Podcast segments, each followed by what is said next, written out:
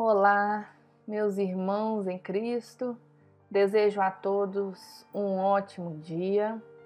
Meu nome é Jéssica e hoje nós vamos continuar com o estudo do livro Vida Feliz, o capítulo 151, que fala sobre o sexo. Então, primeiramente, vamos à leitura e depois aos comentários. Cuidado com as fantasias morais negativas que afetam as áreas do sexo e da emoção que se perverte. Elas se enraizam nas telas mentais e criam dependências aflitivas que se convertem em tormentos e desequilíbrios. O que cultives pela imaginação pode tornar-se anjo de auxílio se nobre, ou fantasma quando vulgar.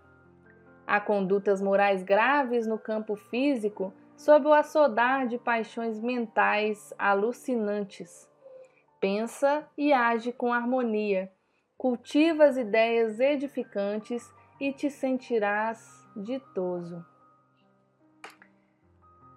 Então, meus amigos, Joana vem nos falar sobre a necessidade e importância de cultivarmos pensamentos harmônicos no que se refere ao tema sexo.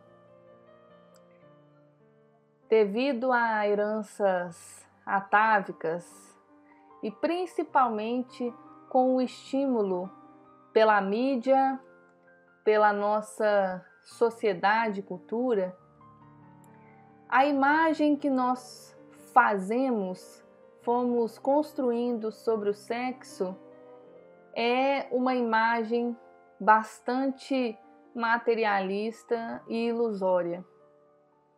Com todos esses estímulos e passado, fomos pouco a pouco, cada um a seu modo, desenvolvendo pensamentos e sentimentos conflitantes na área do sexo.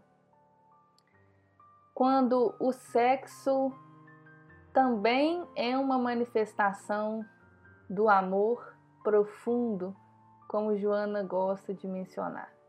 E como ainda não tivemos o contato, não temos essa vivência deste amor, ainda não sabemos dar o significado real ao sexo, que não é a busca incessante deste prazer fugidio e ilusório, que não é o cultivo de pensamentos no campo das formas a qualquer situação do nosso cotidiano que remeta ao ato sexual.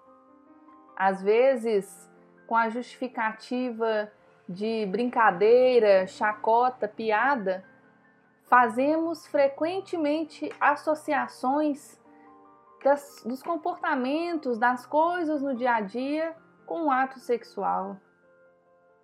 E não deveria ser assim.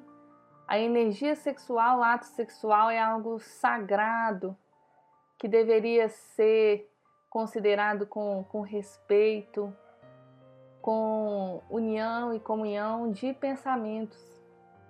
Então, Joana nos fala sobre a necessidade de nos harmonizarmos neste sentido.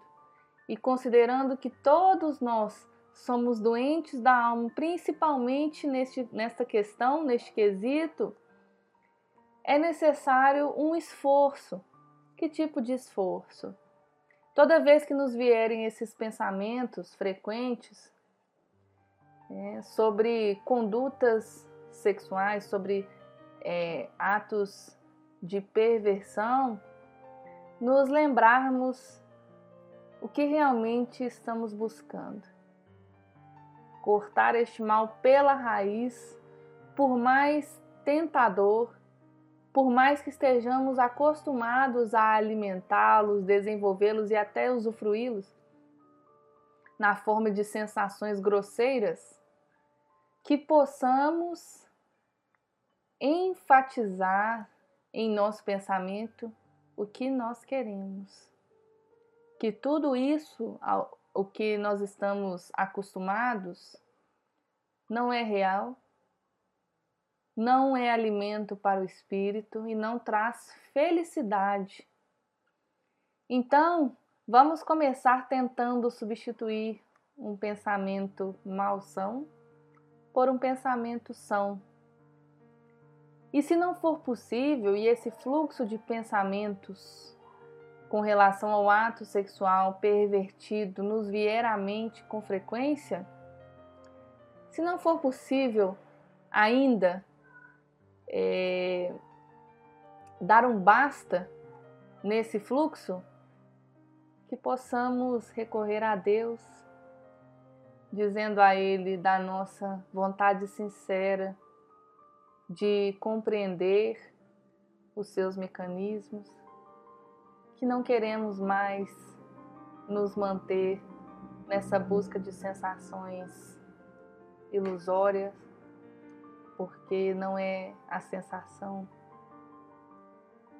grosseira que alimenta nosso espírito, que queremos descobrir verdadeiramente de que o nosso espírito se nutre.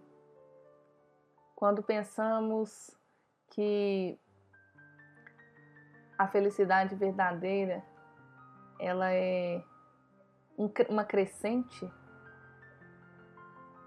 vamos entender que tudo o que nos dá prazer momentâneo, mas que se extingue, que é o caso do sexo desequilibrado, não se trata da felicidade, pois se extingue, né?